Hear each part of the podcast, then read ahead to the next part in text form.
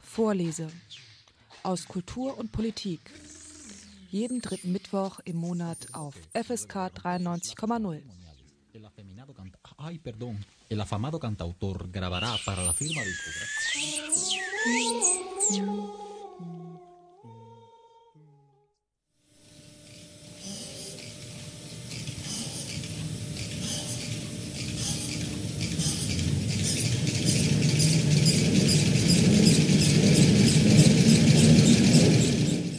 Die Anzahl der Erkrankungen in der Arbeitswelt, insbesondere der psychischen Erkrankungen, nehmen stetig zu.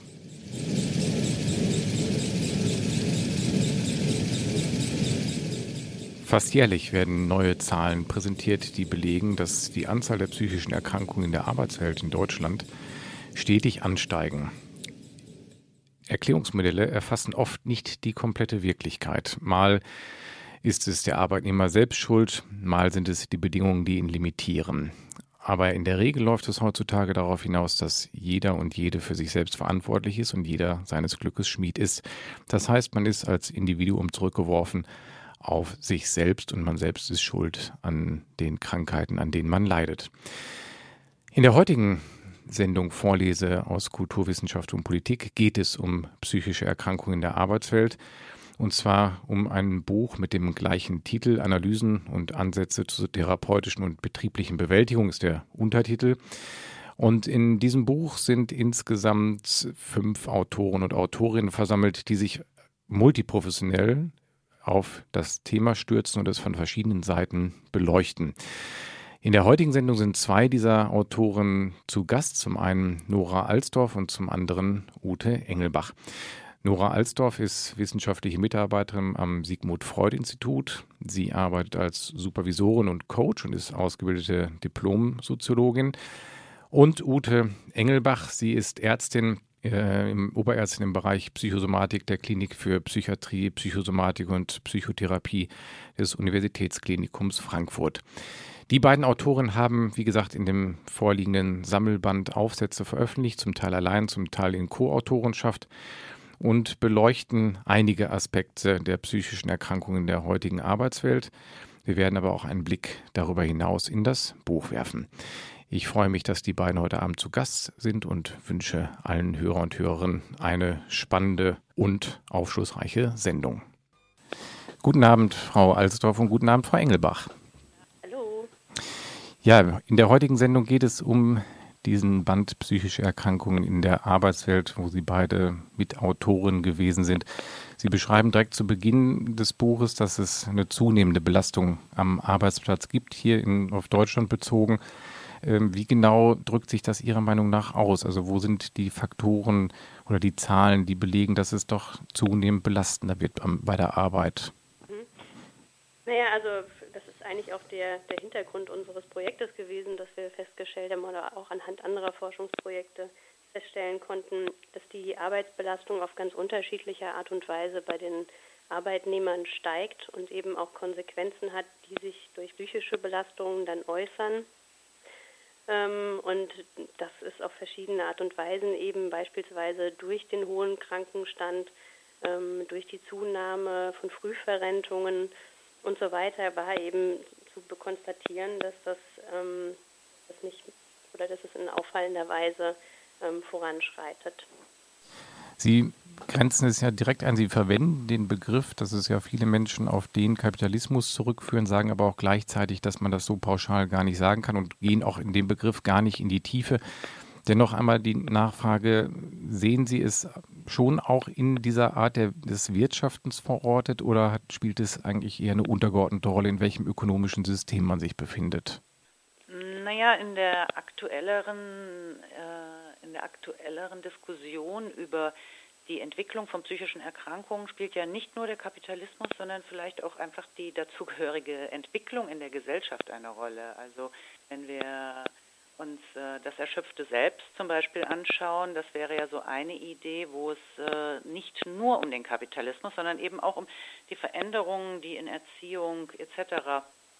Äh, vonstatten gehen, die dort äh, ja, sich, sich geändert haben. Sicherlich ist der Kapitalismus die, die ökonomische Rahmenstruktur, in der wir uns da bewegen, aber wir haben uns eigentlich bewusst wirklich äh, nicht äh, primär an die Wirtschaftsform halten wollen bei unserer Studie, sondern ähm, wollten ja vielmehr schauen, wie die Betroffenen selbst ihre Situation äh, beurteilen oder bewerten, genauer gesagt, ja, welche Rolle da die Arbeit wirklich spielt in, in ihrem Krankheitsprozess. Ja. Wenn man auf die Zahlen einen kurzen Blick wirft, dann beschreiben Sie auch eine, einen Anstieg von 2003 bis 2014 um 84 Prozent der psychischen Erkrankungen, während der allgemeine Krankenstand rückgängig ist. Da stellt sich zum einen natürlich die Frage, das werfen Sie auch selbst auf, hat sich die Diagnostik geändert? Und zum anderen komme ich nochmal darauf zurück, Sie haben das gesagt, da kommen wir auch auf die Struktur des Buches, die Betroffenen, was die nämlich gesagt haben. Und da tauchen ja schon auch Begriffe aus dem Vorspann auf, dass Menschen unter einer zunehmenden Berichtspflicht, einer Ökonomisierungsdruck und einem Beurteilungswesen leiden. Also was eher Parameter sind für eine Tatsache, wie sich eine Gesellschaft ökonomisch aufstellt und sich Bedingungen vielleicht auch verschärfen. Das taucht ja dann auch in den Erfahrungsberichten auf derjenigen, die Sie als Teil der, dieses Buches heranziehen.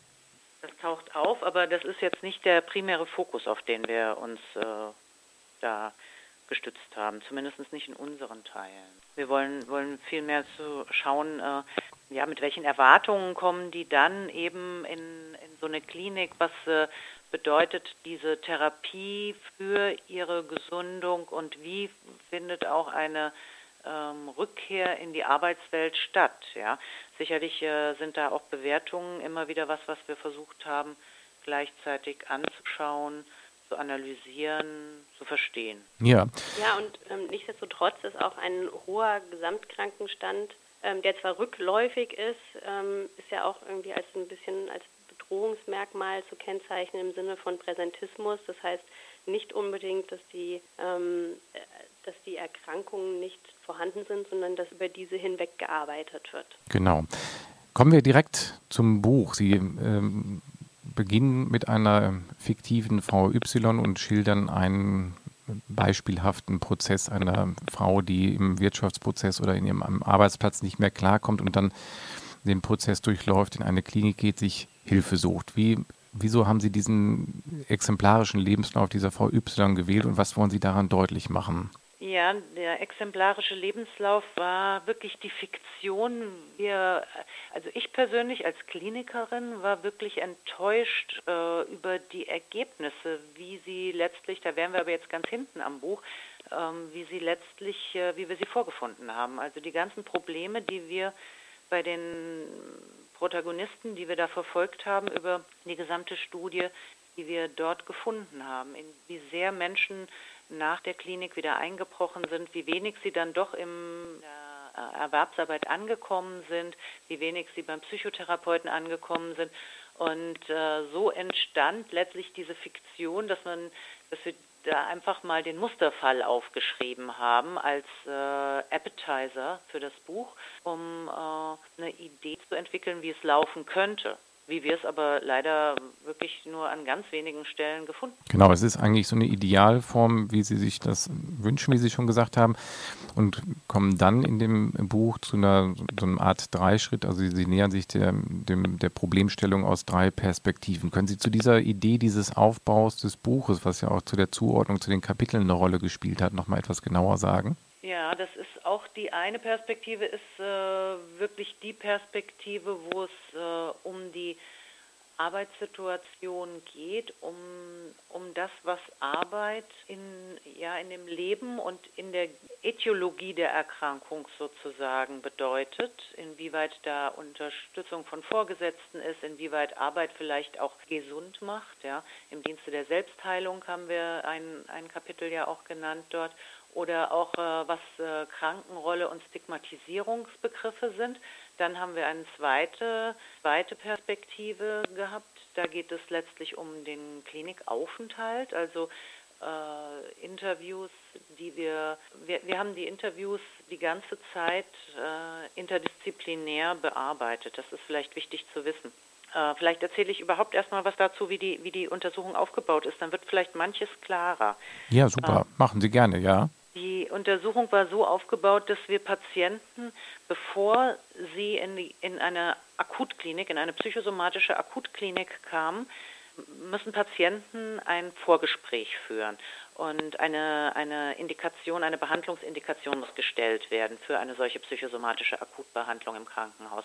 Und wir hatten zwei Kliniken, innerhalb derer im Rahmen der Vorgespräche die Absprache mit den Kollegen vor Ort war, dass wenn die den Eindruck gewinnen, dass Arbeit eine grundsätzliche Rolle in der äh, Genese der Erkrankung spielt, dass sie dann Kontakt mit unserer Studie aufnehmen können. Und äh, so wurden die Gespräche, die Erstgespräche mit den Patienten, die dann später in die Kliniken kamen, haben wir versucht schon vor dem stationären Aufenthalt zu führen, wo äh, wir ähm, Patienten eben zu ihrer ganzen Erwerbsbiografie befragt haben, aber auch zur psychischen Erkrankung. Und äh, dann gab es ein Zweitgespräch, das war am Ende des stationären Aufenthaltes. Diese Aufenthalte dauern so zwischen sechs bis zehn Wochen. Und dann ein Drittgespräch, was wir vorgesehen hatten, zu einem Zeitpunkt, äh, zu dem Patienten eben schon wieder in der Erwerbsarbeit sein sollten. Ja, sprich nach drei Monaten, sechs Monaten. Ja.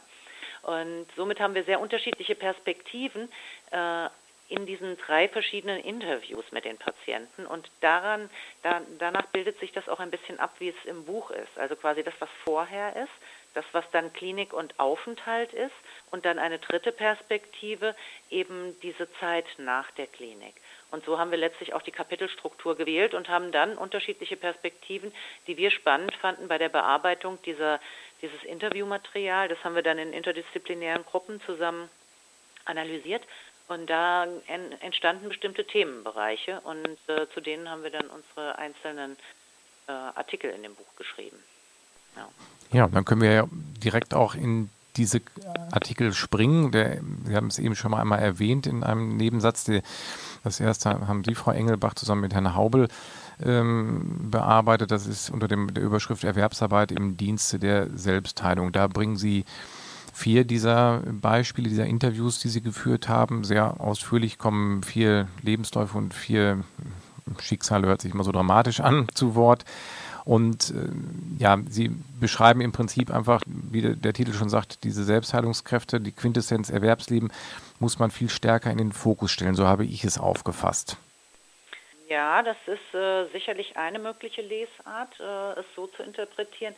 Ich fand es sehr auffällig, äh, deswegen haben wir uns, glaube ich, auch diesen Artikel als einen Artikel herausgenommen.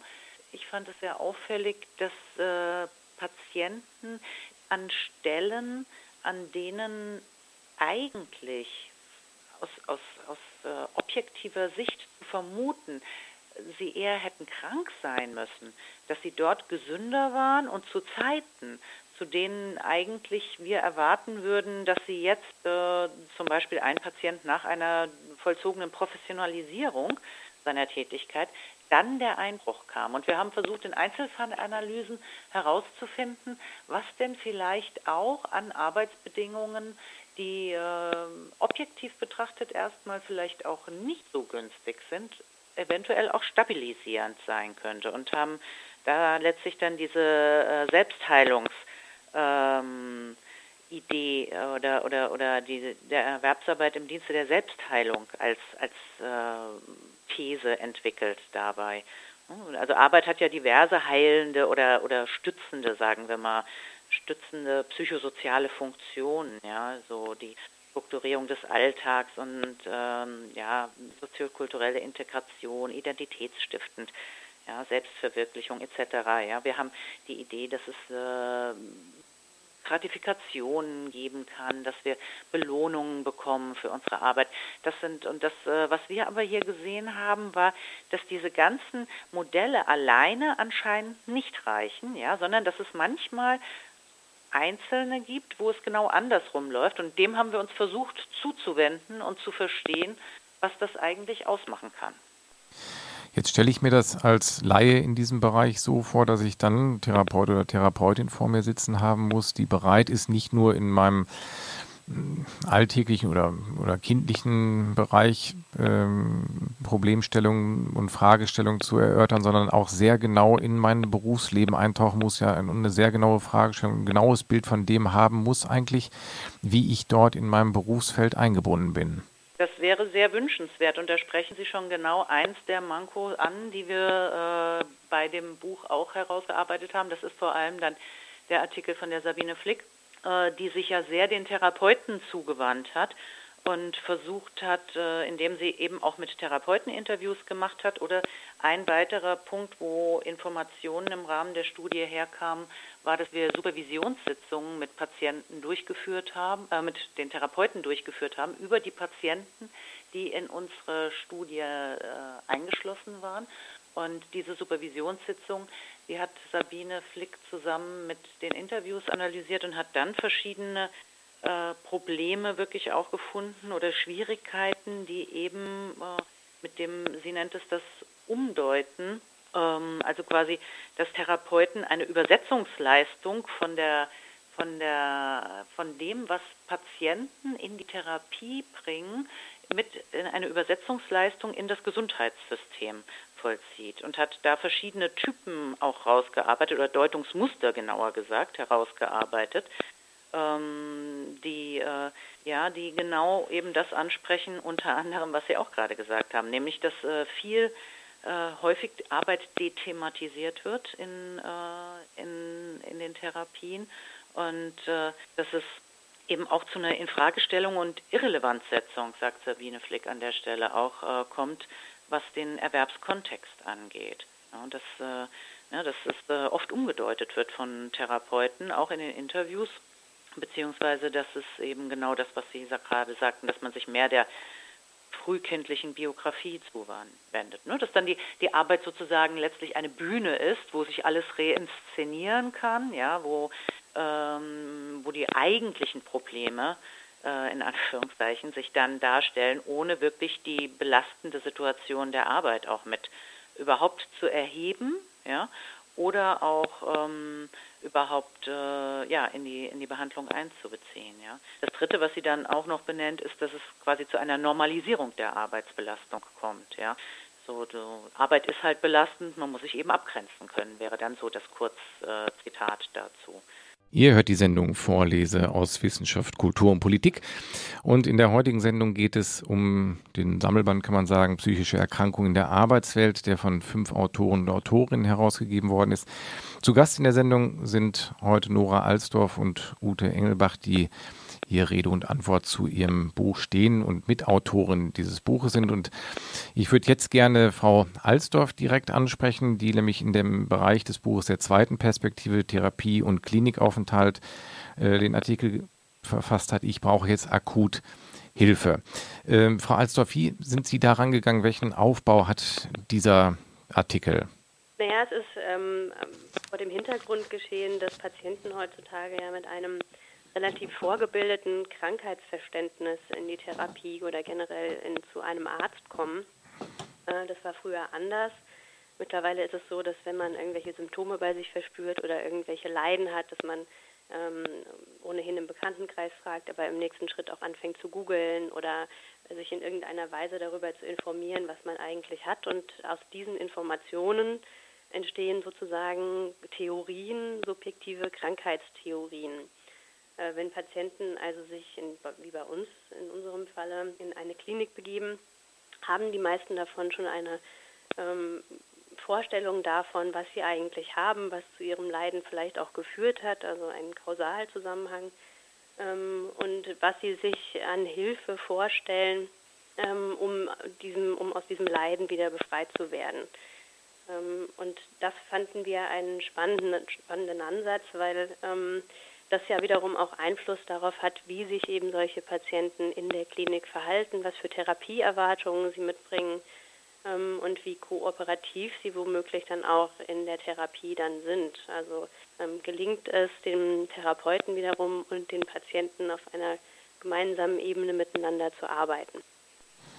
Da fühle ich mich auch persönlich angesprochen. Ich bin da ja auch jemand, der, also ich lasse das Googeln dann auch gerne sein, weil es einen ja völlig verrückt macht. Aber ich habe auch den Eindruck, ich gehe anders als meine eigenen Eltern noch zum Arzt mit, wie Sie es angesprochen haben, mit, mit Vorinformationen, mit, mit Wünschen und vielleicht auch mit einer Bereitschaft zur Kritik dessen, was einem vorgesetzt wird. Also dass man auch Dinge an meine Frage stellt.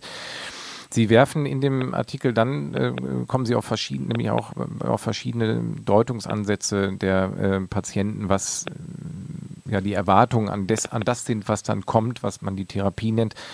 Und das erste, diese erste Erwartung ist scheinbar in der Tat, wie Sie beschreiben, dass man so das Gefühl hat, man braucht eine Auszeit und man sucht eigentlich Erholung.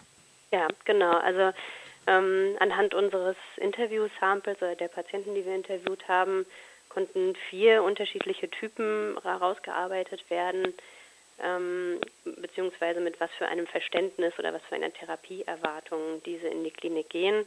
Und ein ganz basales Bedürfnis war, was tatsächlich auch relativ viele Patienten geäußert haben, ähm, ein Bedürfnis nach Erholung, nach einer Auszeit, sich von den, den Alltags, von dem Alltagsstress und der Bewältigung dessen ein Stück weit erholen zu können, was offenbar auch im Alltag nicht gelungen ist. Also viele Patienten haben zuvor auch Urlaub gemacht, kamen aus diesem Urlaub zurück und ähm, dann brach alles über sie wieder ein und äh, daraufhin haben sie dann entschlossen, in eine Klinik zu gehen. Diesen Erholungstyp ähm, macht aber unter anderem auch aus, dass er tatsächlich aber auch in der Klinik nicht so wirklich arbeiten möchte. Das heißt, ähm, der ist schon auch durchaus herausforderungsvoll aus der Therapeutenperspektive, ähm, weil diese Patienten mit eher einem ähm, Regenerationsbedürfnis oder Regenerationsvorstellung in diese Therapie gehen, ähnlich wie es beispielsweise bei einem Kuraufenthalt wäre, ähm, was aber tatsächlich mit dem realen ähm, Vorkommen in der Klinik nicht unbedingt zu vereinbaren ist, also dadurch auch Konflikte auftreten können. Aber genau in diesem Segment denke ich ja immer, da gibt es ja auch Millionen Angebote mittlerweile, die irgendwie ähm, mit irgendwelchen Qigong und was indische Massagen und was weiß ich was genau auf diese Probleme reagieren und das ist nicht dann eigentlich keine medizinische Fragestellung. Das haben Sie aber wahrscheinlich nicht ergründet, warum die Leute dann nicht einfach ähm, in ein buddhistisches Kloster gehen, sondern sich ein, in eine Klinik wenden. Naja, doch schon. Also wir haben schon auch gefragt, ähm, was die Motivation war, in eine Klinik zu gehen. Und teilweise war gerade bei diesem Erholungstyp, den Sie angesprochen haben, ähm, oftmals äh, in Ermangelung von Alternativen. Also es gab durchaus auch Bemühungen, einen Kuraufenthalt zu machen. Ähm, und dieser, aber die Therapie wurde beispielsweise zuerst genehmigt und dann sind sie eben in die Therapie gegangen oder in die Klinik gegangen. Äh, es ist aber auch so, dass da oft Empfehlungen von Hausärzten oder von anderen Ärzten eine Rolle spielen. Und das, ähm, das, was die Patienten zwar zum Teil ausblenden, aber was natürlich eine Rolle spielt, ist, dass diese Patienten eben psychisch sehr belastet sind und dass vielleicht ein reiner Erholungsurlaub gar nicht unbedingt zur Milderung der Leiden führt, sondern ähm, dass da schon vielleicht auch ein bisschen therapeutische Arbeit geleistet werden muss. Ja, Sie beschreiben das ja so herrlich, dass der Therapeut dann ein sogenannter Refresher ist, was ich einen tollen Begriff finde. Ähm, und kommen wir dann nochmal, auch in Anbetracht der Zeit, weil wir ja nicht alles so in ganz epischer Breite besprechen können. Der zweite, eine weitere Deutung, warum Menschen sich dann an eine Klinik wenden, ist diese, dieser klassische Wunsch nach einer Reparatur, nach einer Optimierung in irgendeiner Art und Weise wieder funktionieren wollen. Sie sagten eben, mit denen, die in Kur und Urlaub kommen, ist es schwierig zu arbeiten. Wie ist es denn mit Patienten, die, also die erkennen, dass etwas kaputt ist und so mechanisch gesprochen wieder repariert werden möchten? Ja, das hat andere Schwierigkeiten. Also diese Patienten äh, entspringen sozusagen diesem Optimierungs- und Leistungsgedanken. Also da geht es schon also im Sinne einer Leistungsgesellschaft auch, ähm, dass sie möglichst schnell wiederhergestellt werden möchten. Ähm, dass Probleme oder Leiden werden bei diesen Patienten intern lokalisiert sozusagen. Also sie sind das Problem und das besteht darin, dass sie nicht ähm, ausreichend gute Strategien haben, mit den Anforderungen umzugehen, ähm, womöglich problematische äh, Verhältnisse werden dabei eher nicht angesprochen oder als unveränderbar wahrgenommen. Das ist natürlich auch nicht ganz unproblematisch. Ähm, die Reflexionsfähigkeit ist bei solchen Patienten ähm, in begrenztem Maße gewollt tatsächlich. Also die Fähigkeit, das ist jetzt der falsche Begriff, eine Reflexion oder Aufarbeitung, weshalb bestimmte Dinge oder bestimmte Verhaltensweisen so sind, wie sie sind, das, das steht gar nicht im Vordergrund, sondern es geht da eher um den, den Wunsch nach Tools, also nach Werkzeugen, nach Strategien, um eben mit den vorhandenen ähm, Herausforderungen gut umgehen zu können. Was ich an der Stelle ja sehr interessant finde, da muss ich einmal nachfragen, ich bin mir jetzt nicht sicher, ob Sie darauf antworten können überhaupt. Es gab ja in den 60er, 70er Jahren einen genau umgekehrten Ansatz, nämlich weg von diesem Ich repariere mich, sondern das sozialistische Patientenkollektiv hatte damals ja eher den Begriff Ich bin nicht krank, sondern die Verhältnisse sind krank ja. und haben es revolutionär gedreht und gesagt, die Verhältnisse müssen sich ändern, nicht ich. Ich habe das Gefühl, dieser Begriff jetzt auch Reparatur auf sich selbst zurückgeworfen sein, münzt das Ganze wieder zurück zum Individuum und man selbst ist seines Glückes Schmied. Mm, naja, es entspricht im Prinzip einer neoliberalen Arbeitseinstellung, ne, wo es irgendwie viel um Individualisierung geht und dass jeder dafür verantwortlich ist, darin gut zu bestehen. Ähm, tatsächlich rückt das davon ab, da gebe ich Ihnen recht. Ähm, das sehen natürlich nicht alle Patienten so, das ist eben nur ein Typ davon. Wir sehen das auch nicht so. Also wir sind durchaus schon ähm, bei uns im Projekt, haben wir darüber viel diskutiert, dass eben an den Verhältnissen vor allen Dingen auch gearbeitet werden muss ähm, und an Netzwerken ähm, und Schnittstellen. Aber ja, also tatsächlich treffen Sie damit einen Punkt, ja. Ja, genau, der mich dann auch natürlich, man ist ja auch immer irgendwie mit seiner eigenen Biografie da subjektiv mit drin im Thema und dann ärgert mich das manchmal schon. Dann bin ich halt subjektiv da irgendwie genervt, dass man immer mehr das Gefühl hat, man ist da auf sich selbst zurückgeworfen oder nicht ich alleine, sondern auch immer mehr Menschen. Mhm. Ähm, Frau Alsdorf, kommen wir noch mal zu den anderen Deutungsmöglichkeiten, die wir vielleicht ein bisschen kürzer noch umreißen können, damit wir noch einen Blick auch auf die anderen Artikel werfen können. Da ist noch einmal die Deutung Selbstfindung, also Achtsamkeit, dann die Hoffnung, irgendwie sich zu stabilisieren und ähm, auch noch so ein Typ, die eine Krankheitseinsicht erwarten. Wie kann man die so kurz und knapp umreißen? Hm. Also der Selbstfindungstyp entspricht eher dem, was Sie gerade zuvor angedeutet haben der schreibt den Verhältnissen sozusagen ähm, die Schuld zu an dem eigenen Leiden, ähm, mit dem Hintergrund, sich jahrelang aufgeopfert zu haben, alles gegeben zu haben, andere Lebensbereiche vernachlässigt zu haben ähm, und sich aber darin ein Stück weit verloren zu haben. Und in der Therapie besteht eben der Wunsch, sich darin wieder zu finden ähm, und sich zu stärken. Also das, das Leiden wird oder die Ursache wird extern ähm, also kausal beschrieben, wenn man so möchte.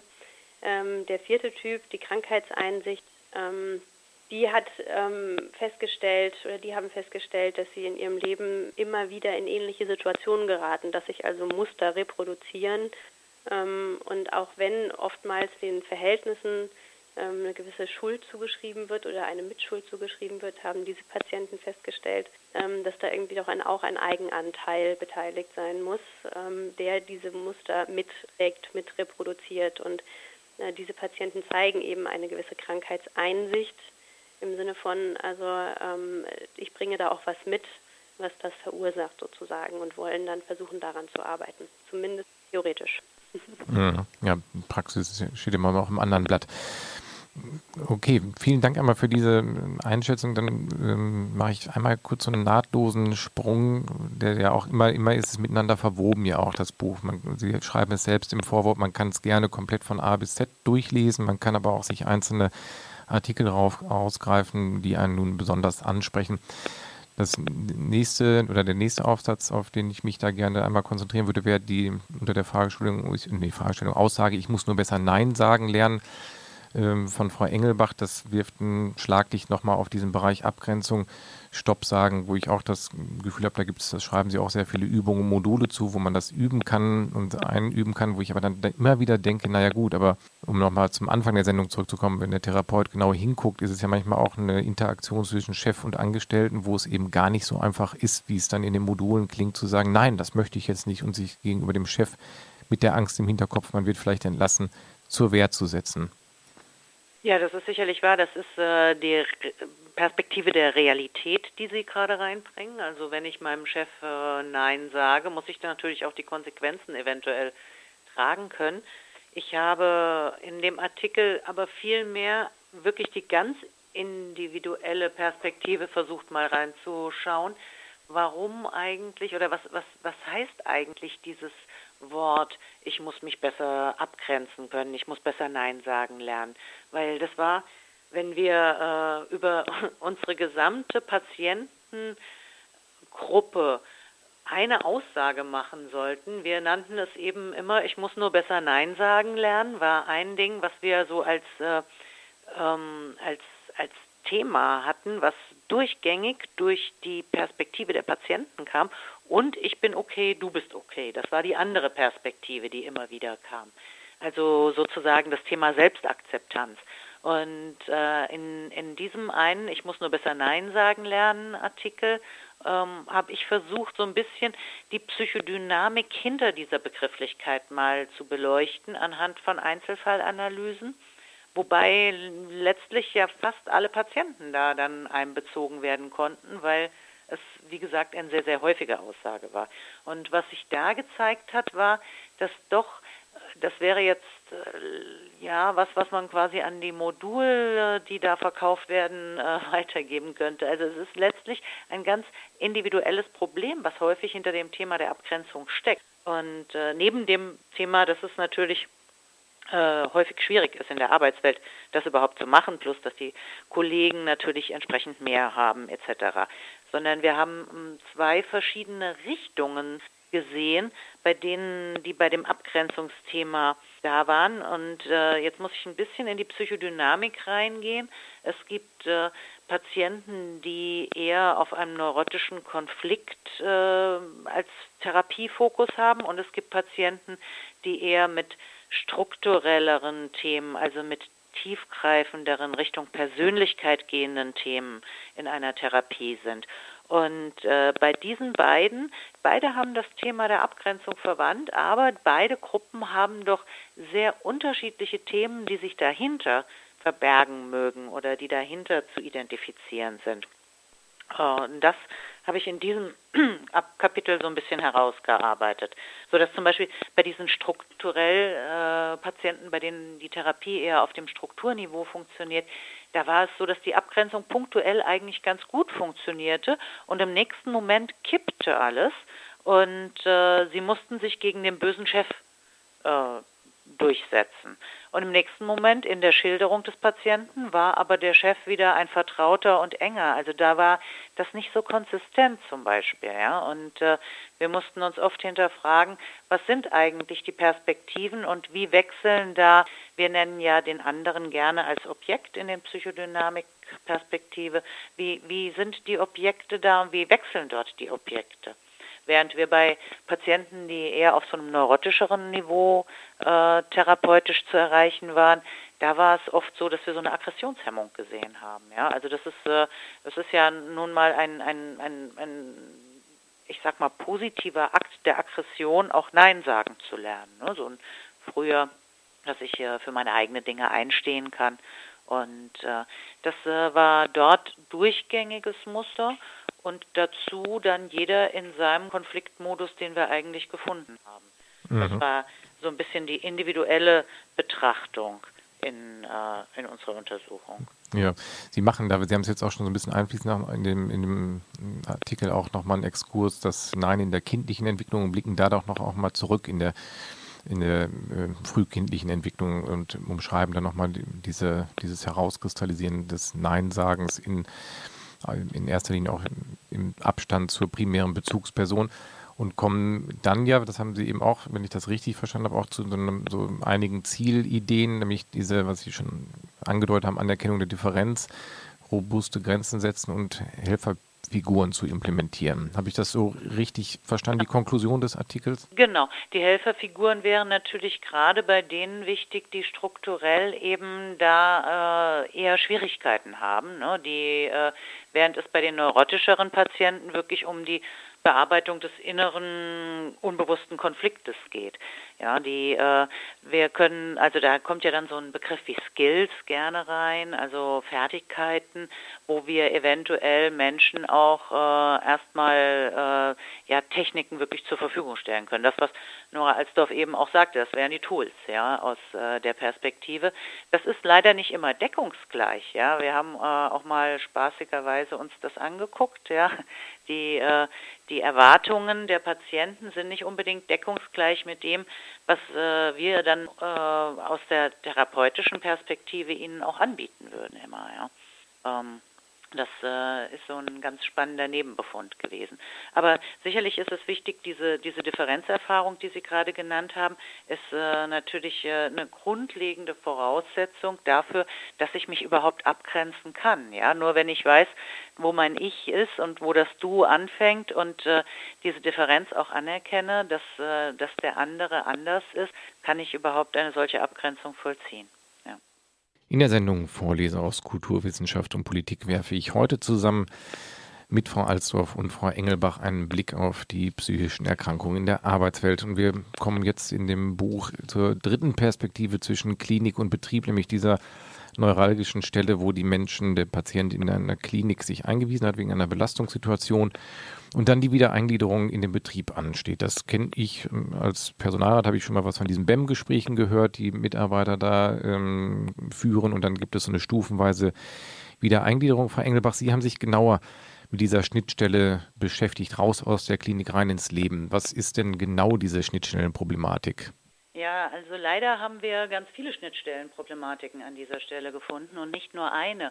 Äh, wir haben ja jetzt äh, aktuell, gerade zum 1.10. ist es ja äh, in Kraft getreten, das neue Entlassmanagement, das ja versucht, so ein bisschen das auch aufzufangen vielleicht, wobei meines Erachtens natürlich äh, sehr formalistisch, weil das Problem, was wir gefunden haben, wäre ich wirklich sehr neugierig, ob das dann auch weg ist.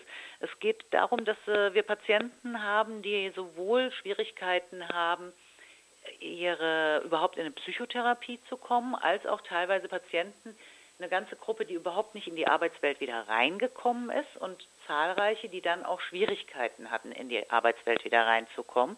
Und dass wir auch noch Patienten hatten, wo wir gesehen haben, dass eben, Sie haben es eben gerade schon gesagt, äh, die Wiedereingliederung ist dann häufig äh, das, äh, ja, das, was gemacht wird, aber leider oft nur mit einer reinen Stundenreduktion und nicht mit irgendwelchen inhaltlichen Überlegungen. Und eine Verzahnung der einzelnen Systeme haben wir in, in den, bei den Patienten, die wir jetzt so begleitet haben bei der Studie, überhaupt nicht gefunden. Es gibt ganz vereinzelt da mittlerweile Modellprojekte, äh, bei denen sowas passiert, aber ist doch äh, wirklich sehr, sehr selten. Ja? Wir haben dann so ein bisschen den Begriff des Antherapiertseins in unserer Interpretationsgruppe entwickelt, weil das war das, wie, wie die Patienten dann nach äh, durchaus äh, längerer Behandlung äh, entlassen wurden. Ja? Und wie sie sich, glaube ich, auch rückwirkend dann vom dritten Gespräch, äh, also dem, dem nach drei Monaten oder sechs Monaten,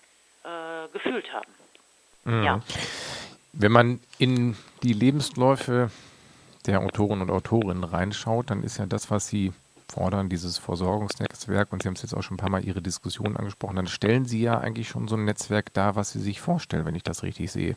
Sie meinen, unsere Gruppe wäre ein solches Netzwerk? ja, genau, also jetzt salopp gesprochen, weil äh, ich wollte noch einmal darauf hinweisen, das hatte ich eingangs der Sendung schon mal erwähnt, dass hier sich diesem Bereich wirklich multiprofessionell widmen und aus ganz verschiedenen Blickwinkeln sich der Thematik annehmen. Und jetzt bei dieser Schnittstellenproblematik ist es mir auch nochmal deutlich geworden, dass es zum einen natürlich an diesen unendlich langen Wartezeiten, oft länger als drei Wochen beschreiben sie, liegt, aber natürlich auch oft auf einem sehr reduzierten Blick und ähm, eben nicht in, in Netzwerken gedacht. Und das fiel mir eben nochmal so auf, dass Ihr Ansatz ja eigentlich, wie Sie dieses Buch heran, an das Buch herangegangen sind, entspricht ja schon so ein Stück weit zum Versorgungsnetzwerk. Unser Ansatz ist sicherlich auch an der Stelle eher exotisch. Ja? Wenn wir irgendwo auf Vorträge gehen oder unser Buch auch schon mal in entsprechenden äh, Symposien vorgestellt haben, ist das eher, äh, löst das fast Irritation aus. Und es ist so eine interdisziplinäre Herangehensweise ist eher nicht häufig und äh, es ist aber auch nicht vorgesehen von unserem Gesundheitswesen. Wenn ich mir überlege, im Krankenhaus haben wir keinerlei Ressourcen, die dafür wirklich vorgehalten werden, dass ich mich mit einem BEM auseinandersetze. Ja, wir haben vielleicht Ressourcen, dass ich mich mit einer Familie auseinandersetze.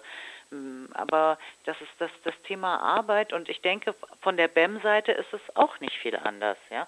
Die, äh, der Stefan Vosswinkel, der hat ja Interviews mit den äh, BEM-Mitgliedern gemacht und die, äh, das ist genauso der, der Kritikpunkt von deren Seite, dass äh, eben Ärzte und Therapeuten nicht mal Kontakt mit dem Betrieb aufnehmen und eigentlich überhaupt keine Kenntnisse zur Arbeitssituation, was ich vorhin schon hatte, äh, haben und dass es überhaupt keine Kommunikation gibt. Es gibt nicht nur kein gutes Netzwerk, sondern es gibt, äh, das wäre ja schon sehr hochgegriffen, sondern es gibt eigentlich wenig bis keine Kommunikation. Und jeder agiert in seiner eigenen Handlungslogik und individualisiert den Fall dadurch, äh, dass es mal eine, eine, eine Perspektive von oben auf die Gesamtsituation gibt, wo versucht wird, äh, ja, von sowohl der Arbeitswelt als auch von der Krankenhausseite das äh, zu beurteilen oder zusammenzubekommen, das passiert eigentlich nicht. Zumindest haben wir es nicht gefunden. Ja, genau, und genau in diesen Übergangsmanagements äh, ist es ja auch für mich als Laien nachvollziehbar, dass da etwas mehr äh, Zeit und genauerer Blick äh, erforderlich ist, weil Sie haben es eben schon erwähnt, bei, dem, bei den Wiedereingliederungs- ähm, die es gibt, da wird man langsam als Mensch, ich habe manchmal das Gefühl, wie ein Versuchskaninchen wieder an die reale Belastung herangeführt, aber eben nur über diesen Stundenumfang. man muss aber das Setting, Sie beschreiben ja auch dann sehr ausführlich ein, ein utopisches Setting in, in diesem Artikel nochmal. An diesem Setting wird bei dem BEM, wie ich es kenne, oder diesen Wiedereingliederungsmodellen eigentlich gar nicht gearbeitet, sondern man muss eigentlich das Gleiche machen wie vorher, oftmals auch mit den gleichen Personen, mit dem gleichen Team und wie auch immer. Ähm, und man hofft dann einfach, dass der Mensch sich da wieder einfügt, aber das erscheint mir dann auch immer sehr schwierig und Sie beschreiben das ja auch und das kennt man ja auch aus dem eigenen persönlichen Umfeld, dass Menschen dann das eine Zeit lang dann wieder durchhalten und dann wieder in die gleiche Spirale zurückfallen. Genau. Und äh, der Chef ist einfach der gleiche Chef und die Belastung ist auch die gleiche Belastung. Und wenn der äh, ähm, wenn, wenn sich daran nichts ändert, plus dass diese tiefen inneren Themen der Abgrenzung eventuell auch nicht sich geändert haben, dann ist ja eigentlich vorprogrammiert, dass es äh, genauso weitergeht, ja, oder wieder dorthin geht, genauer gesagt. Ja.